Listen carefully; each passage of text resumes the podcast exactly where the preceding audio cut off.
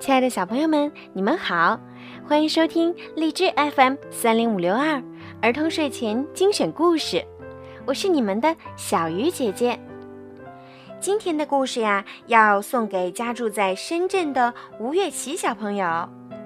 爸爸妈妈还有爷爷，希望妞妞健康快乐的成长。宝贝，你要乖乖的听爸爸妈妈的话，长大以后做一个橙色的葫芦娃。橙色的葫芦娃一定非常厉害，对吗？那接下来呢，我们就一起来听今天的故事。因为现在呀，正是中秋假期，所以呢，今天的故事呢，就是中秋节的故事。远古的时候，天上曾有十个太阳，晒得大地冒烟，海水干枯，老百姓苦得活不下去。有个叫羿的英雄，力大无比，他用宝弓神箭，一口气射下九个太阳。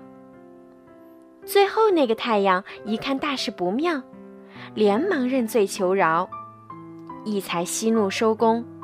命令这个太阳今后按时起落，好好为老百姓造福。羿的妻子名叫嫦娥，美丽贤惠，心地善良，大家都非常喜欢她。一个老道人十分钦佩羿的神力和为人，赠他一包长生不老药，吃了可以升天，长生不老。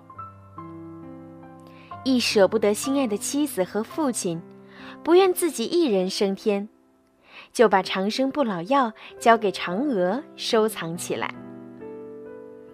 亦有个徒弟叫彭蒙，是个奸诈小人，一心想偷吃羿的长生不老药，好自己升天成仙。这一年的八月十五，羿带着徒弟们出门打猎去了。天近傍晚，找借口未去打猎的彭蒙闯进嫦娥的住所，威逼嫦娥交出可以升天的长生不老药。嫦娥迫不得已，仓促间把药全部吞下肚里。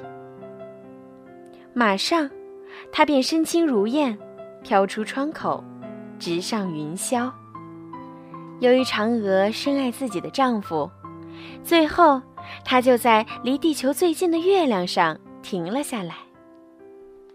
听到消息，一心如刀绞，拼命朝月亮追去。可是，他进，月亮也进；他退，月亮也退，永远也追不上。一思念嫦娥，只能望着月亮出神。此时，月亮也格外圆。格外亮，就像心爱的妻子在望着自己。